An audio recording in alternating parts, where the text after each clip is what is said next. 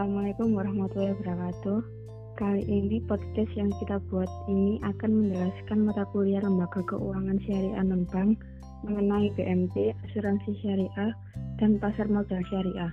Dan sebelumnya kita perkenalan dulu, saya Ratri Nulandari dari Ekonomi Islam UNESA dan rekan saya saya Nindya Ferdiansari dari Ekonomi Islam 17A UNESA.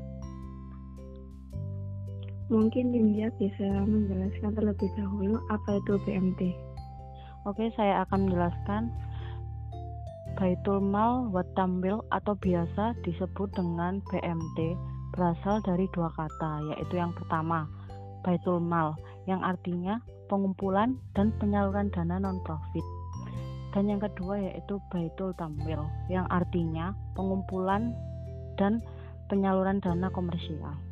BMT sendiri adalah lembaga keuangan mikro yang beroperasi berdasarkan prinsip syariah memiliki fungsi untuk memberdayakan ekonomi umat. Peran BMT dalam masyarakat yang pertama, menjauhkan masyarakat dari praktik ekonomi yang tidak sesuai dengan prinsip syariah. Yang kedua, melakukan pembinaan dan pendanaan usaha kecil. Yang ketiga, melepaskan ketergantungan pada rentenir. Yang keempat, menjaga keadilan ekonomi masyarakat dengan distribusi yang merata.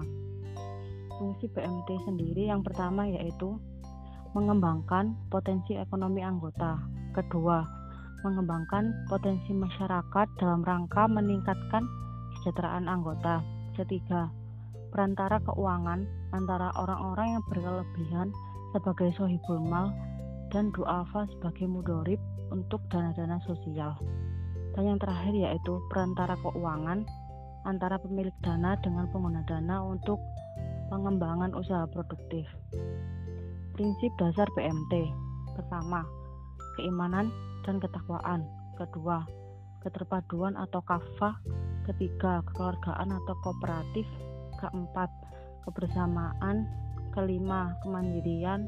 Keenam, profesionalisme. Ketujuh, istiqomah asas BMT. Yang pertama yaitu ahsan, toyiban, ahsana amala dan sesuai dengan nilai-nilai salam. Kedua, barokah. Ketiga, penguatan nilai spiritual. Keempat, keadilan sosial. Kelima, ramah lingkungan. Keenam, peka dan bijak pada keragaman budaya. Ketujuh, berkelanjutan memberdayakan masyarakat. BMT sendiri memiliki ciri-ciri sebagai berikut. Yang pertama, berorientasi bisnis, mencari laba bersama, peningkatan pemanfaatan ekonomi untuk anggota. Kedua, bukan lembaga sosial, namun bisa menyalurkan zakat, infak, sodako, dan wakaf. Dan yang terakhir yaitu milik bersama atau rakyat. Oh, jadi seperti itu ya penjelasan dari BMT. Kita tahu saat ini sedang berada di keadaan pandemi corona jadi, dampak pandemi corona ini telah menyerang sektor lembaga keuangan mikro syariah seperti Baitul Mal wa Tamlin atau BMT ini. Maka dari itu, Baitul Mal wa Tamlin atau BMT diharapkan dapat meningkatkan fungsi sosialnya, terlebih saat pandemi virus corona atau COVID-19 ini. Dan diperlukan serangkaian strategi untuk memaksimalkan baitul mal di, di BMT.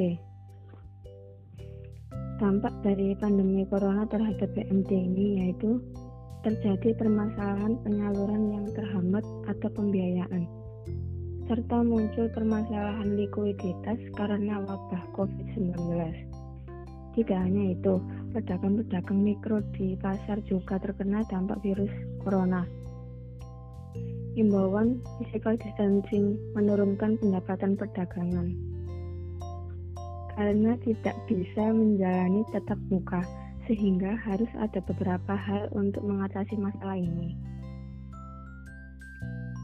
Yaitu yang pertama, untuk strategi, Kementerian Koperasi dan Usaha Kecil dan Menengah mendukung kebijakan relaksasi bekerja sama dengan otoritas jasa keuangan atau OJK yang berdampak besar untuk dana pihak ketiga di BMT. Dan yang kedua, untuk LPDB, dukungan terhadap permodalan BMT tetap dijalankan. Bisa berbentuk pembiayaan likuiditas atau periode relaksasi tanggap darurat untuk menekan risiko operasional dan likuiditas. Dan yang ketiga, dengan banyak menggerakkan fungsi Baitul Mal BMT untuk meningkatkan strata ekonomi masyarakat. Untuk itu perlu kerjasama dengan antara Badan Amil Zakat Nasional dan BMT. Selain itu, ada juga tantangan BMT dalam menjalankan fungsi Baitul Mal adalah bagaimana cara menghimpun zakat, infak, sedekah, dan wakaf atau zisfaf. Karena pendaya gunaan zakat, infak, sedekah, dan wakaf atau zisfaf di BMT sangat penting di tengah wabah saat ini, di mana kebutuhan sedang sangat tinggi. Dengan begitu, masyarakat akan percaya untuk menyalurkan zisfafnya melalui BMT. Dan di saat pandemi COVID-19 seperti sekarang ini, akan menjadi penting bagi BMT dalam meningkatkan dan menguatkan fungsi pengelolaan zifafnya. Hal ini dapat membantu anggota dan nasabah yang terdampak pandemi COVID-19. Maka dari itu, pemerintah memberikan bermacam program bantuan kepada masyarakat dan perlu menyampaikan terobosan dalam pengelolaan siswa di BMT agar mampu meningkatkan taraf hidup masyarakat. Caranya yaitu dengan memanfaatkan dunia digital, khususnya media sosial. Contohnya seperti melakukan kampanye lembaga sosial, kolaborasi dengan lembaga sosial, adaptif dengan perubahan kondisi sosial terkini, dan menentukan visi yang jelas buat tim yang solid dengan konten kreator, advertising, dan customer service. Dalam hal ini, Baitul Mal BMT berfungsi melakukan kepelaporan dan kebaikan yang kemudian dijadikan sebagai visi dari BMT, yaitu mendorong penguasa, pengusaha saling mendukung pemberdayaan mustahik, menguatkan sinergitas di antara para wirausahawan, melahirkan wirausahaan baru, dan menguatkan lembaga. Oh, jadi seperti itu ya dampak dan tantangan keadaan pandemi COVID-19 ini terhadap BMT. Jadi di sini saya akan melanjutkan untuk menjelaskan tentang asuransi syariah. Asuransi syariah sendiri adalah usaha saling melindungi dan tolong menolong di antara sejumlah orang atau pihak melalui investasi dalam bentuk aset dan atau tabaruk yang memberikan pola pengembalian untuk menghadapi resiko tertentu melalui akad atau perikatan yang sesuai dengan syariah. Prinsip dasar akuntansi syariah yang pertama, adanya kesepakatan tolong menolong, tolong menolong atau ta'awun dan saling menanggung atau takaful di antara para peserta. Kedua, adanya kontribusi peserta ke dalam dana tabaruk. Ketiga, perusahaan bertindak sebagai pengelola dana tabaruk. Keempat, dipenuhinya prinsip keadilan, dapat dipercaya, keseimbangan, kemaslahatan, dan keuniversalan. Dan yang kelima yaitu tidak mengandung hal-hal yang diharamkan sesuai dengan prinsip syariah seperti ketidakpastian atau ketidakjelasan, perjudian, bunga, penganiayaan, suap, maksiat, dan objek haram. Adapun transaksi yang dilarang dalam praktek asuransi syariah yaitu yang pertama, koror atau ketidakjelasan. Yang kedua yaitu maisir atau perjudian. Yang ketiga riba ya, atau bisa dia, bisa disebut dengan bunga. Keempat yaitu riswa atau suap. Kelima zoom. Keenam barang haram dan maksiat. Dan sedangkan akad yang biasanya digunakan pada asuransi syariah yaitu akad tabaruk antara sesama peserta dan akad tijaroh antara peserta dan perusahaan asuransi. Proses bisnis utama perusahaan asuransi syariah yaitu yang pertama mengembangkan pengembangan produk, kemudian pemasaran. Setelah itu underwriting. Underwriting sendiri adalah proses untuk menentukan apakah permohonan kepesertaan dapat diterima. Setelah proses underwriting yaitu pengelolaan dana. Jadi, dana yang dikelola diinvestasikan kepada instrumen investasi yang sesuai dengan prinsip syariah. Kemudian, setelah dana dikelola, yaitu penempatan reasuransi atau biasa dimaksud dengan memperkecil risiko yang dikelola perusahaan asuransi syariah dan yang terakhir yaitu pemrosesan klaim pengawasan asuransi syariah yang pertama mewujudkan penyelenggaraan jasa keuangan yang teratur, adil, transparan, dan akuntabel. Kedua, mewujudkan sistem keuangan yang tumbuh secara berkelanjutan dan stabil. Ketiga, melindungi kepentingan konsumen dan masyarakat.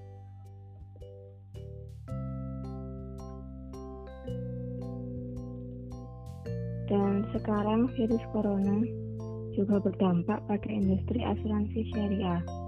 Dampak yang ditimbulkan pada industri asuransi syariah pastinya menyebabkan suatu permasalahan, yang mana hal tersebut menciptakan sebuah tantangan bagi perindustrian asuransi syariah untuk segera menyelesaikannya. Dampak yang ditimbulkan dari virus corona saat ini seperti penurunan penjualan produk-produk asuransi syariah dan penundaan pembayaran premi oleh nasabah perusahaan asuransi, asuransi syariah. Penurunan penjualan produk-produk asuransi syariah disebabkan karena banyak orang yang mengalihkan uangnya terlebih dahulu untuk memenuhi kebutuhan konsumsinya sehari-hari. Terlebih karena adanya kebijakan PSBB atau pembatasan sosial berskala besar dari presiden yang sudah diterapkan di beberapa daerah yang mengharuskan seseorang untuk bekerja dari rumah atau work from home WFH. Selain itu, penurunan penjualan produk-produk asuransi syariah disebabkan karena tidak semua perusahaan asuransi syariah juga mengcover seseorang yang terkena virus corona. Menurut CNN Indonesia, hanya beberapa perusahaan asuransi syariah saja yang mengcover pandemi ini. Seperti ini, perusahaan asuransi syariah Al-Amin, Syariah Amanah Jiwa Giri Arta, Syariah Bumi Putra, Syariah Jasa Mitra Abadi, Syariah Keluarga Indonesia, dan takaful keluarga sehingga penurunan penjualan produk asuransi syariah pun, pun dirasakan pada beberapa perusahaan yang tidak mengcover pandemi corona ini. Penurunan penjualan produk-produk asuransi syariah di tengah pandemi ini juga dikarenakan kegiatan marketing dan pendistribusian produk asuransi syariah yang dilakukan terhambat.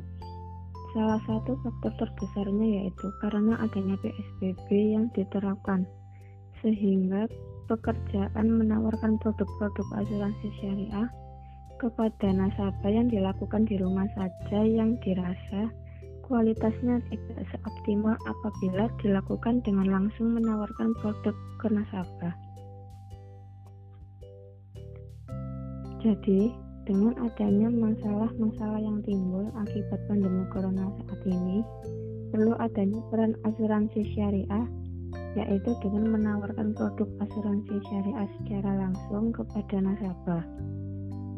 Proses perhitungan pembagian premi kepada nasabah atau pricing dalam asuransi syariah pun juga akan lebih efektif dan efisien sehingga dapat melindungi perusahaan asuransi syariah dari kerugian yang mungkin terjadi ke depannya.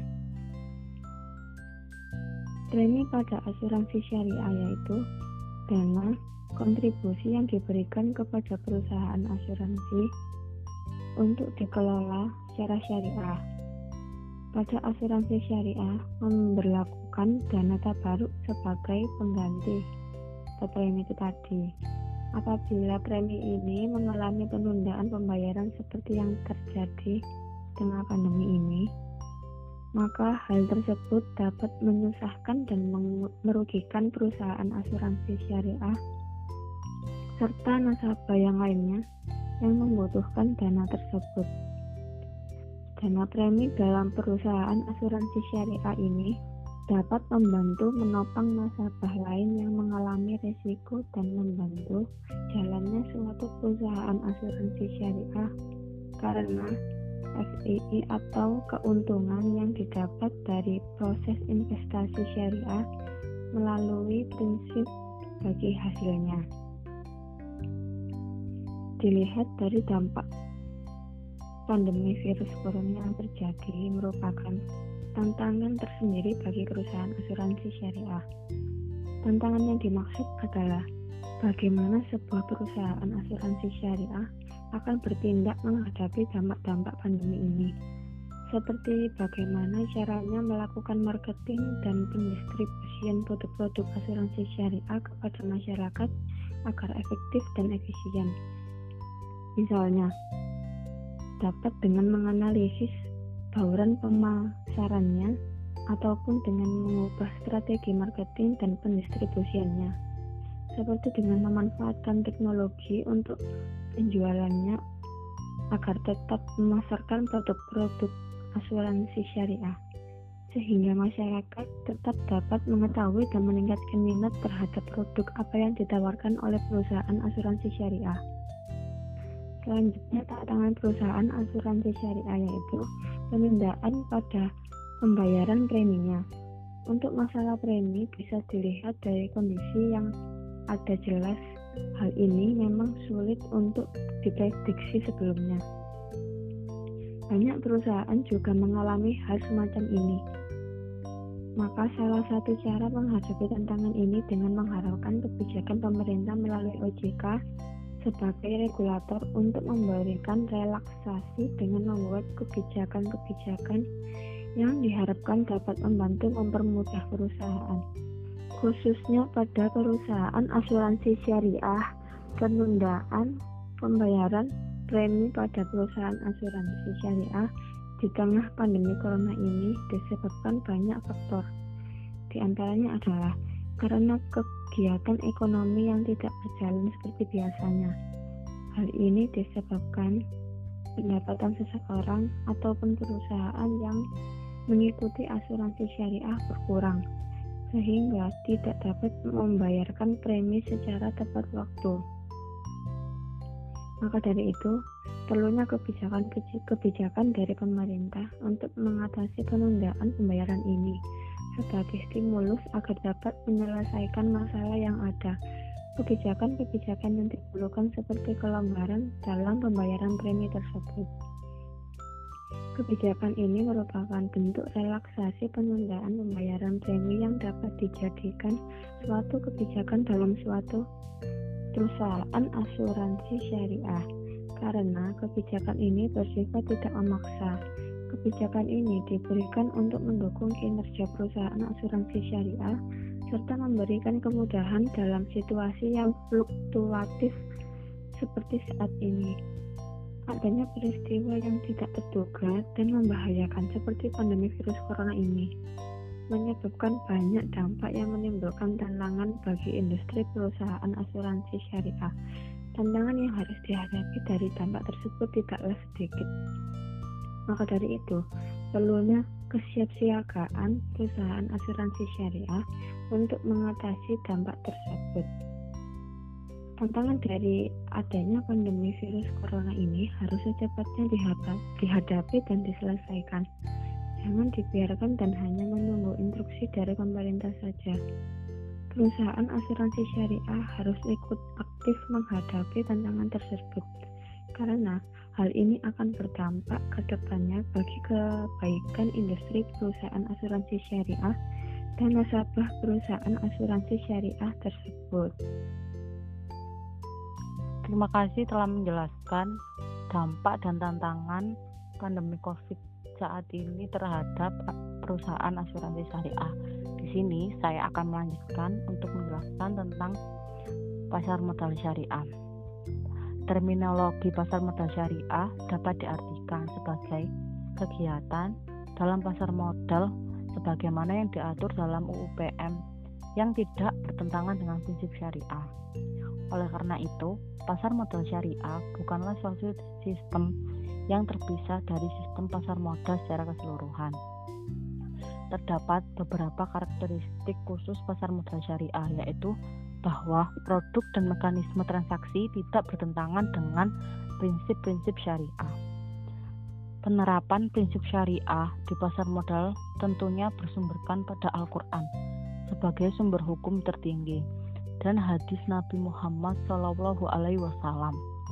Selanjutnya, dari kedua sumber hukum tersebut, para ulama melakukan penafsiran yang kemudian disebut ilmu fikih. Salah satu pembahasan dalam ilmu fikih adalah pembahasan tentang muamalah, yaitu hubungan di antara sesama manusia terkait perniagaan.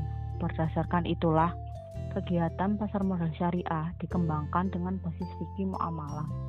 Terdapat kaidah fikih muamalah yang menyatakan bahwa pada dasarnya semua bentuk muamalah boleh dilakukan kecuali ada dalil yang mengharamkannya. Konsep inilah yang menjadi prinsip pasar modal syariah di Indonesia. Pasar modal syariah di Indonesia sendiri memiliki dasar hukum. Bapak Pam LK selaku regulator pasar modal di Indonesia memiliki beberapa peraturan khusus terkait pasar modal syariah sebagai berikut. Yang pertama, Peraturan Nomor 2 K1 tentang kriteria dan penerbitan daftar efek syariah atau DES Kedua, Peraturan Nomor 9 A13 tentang penerbitan efek syariah. Ketiga, Peraturan Nomor 9A 14 tentang akad-akad yang digunakan dalam penerbitan efek syariah. Dan kita akan menjelaskan produk syariah di pasar modal. Produk syariah di pasar modal antara lain berupa surat berharga atau efek. Sampai dengan saat ini, efek syariah yang telah diterbitkan di pasar modal Indonesia meliputi saham syariah, suku, dan unit penyertaan dari reksadana syariah. Yang pertama yaitu saham syariah. Secara konsep, saham merupakan surat berharga atau bukti penyertaan modal kepada perusahaan dan dengan bukti penyertaan tersebut pemegang saham berhak untuk mendapatkan bagian hasil dari usaha perusahaan tersebut. Konsep penyertaan modal dengan hak bagian hasil usaha ini merupakan konsep yang tidak bertentangan dengan prinsip syariah. Prinsip syariah mengenal konsep ini sebagai kegiatan musyarakah atau syirkah. Berdasarkan analogi tersebut, maka secara konsep saham merupakan efek yang tidak bertentangan dengan prinsip syariah. Namun demikian, tidak semua saham yang diterbitkan oleh emiten dan perusahaan publik dapat disebut sebagai saham syariah. Yang kedua yaitu suku. Suku merupakan istilah baru yang dikenal sebagai pengganti dari istilah obligasi syariah atau Islamic bonds. Suku secara terminologi merupakan bentuk jamak dari kata syak dalam bahasa Arab yang berarti sertifikat atau bukti kepemilikan. Sementara itu, peraturan Bapepam dan LK nomor 9 A13 memberikan definisi suku ya, yaitu sebagai berikut. Efek syariah berupa sertifikat atau bukti kepemilikan yang bernilai sama dan mewakili bagian yang tidak tertentu atau tidak terpisahkan atau tidak terbagi atau syuyuk atau undivided share atas yang pertama. Aset berwujud tertentu. Kedua nilai manfaat atas aset berwujud tertentu baik yang sudah ada maupun yang akan ada. Ketiga jasa yang sudah ada maupun yang akan ada.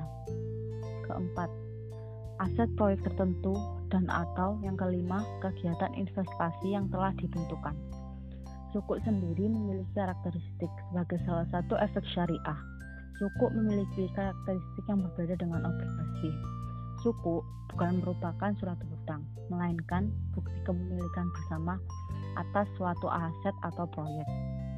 Setiap suku yang diterbitkan harus mempunyai aset yang dijadikan dasar penerbitan atau underlying aset. Klaim pemilikan, klaim kepemilikan pada suku didasarkan pada aset atau proyek yang spesifik. Penggunaan dana suku harus digunakan untuk kegiatan usaha yang halal dan sesuai dengan prinsip syariah. Imbalan bagi pemegang suku dapat berupa imbalan bagi hasil atau margin sesuai dengan jenis akad yang digunakan dalam penerbitan suku.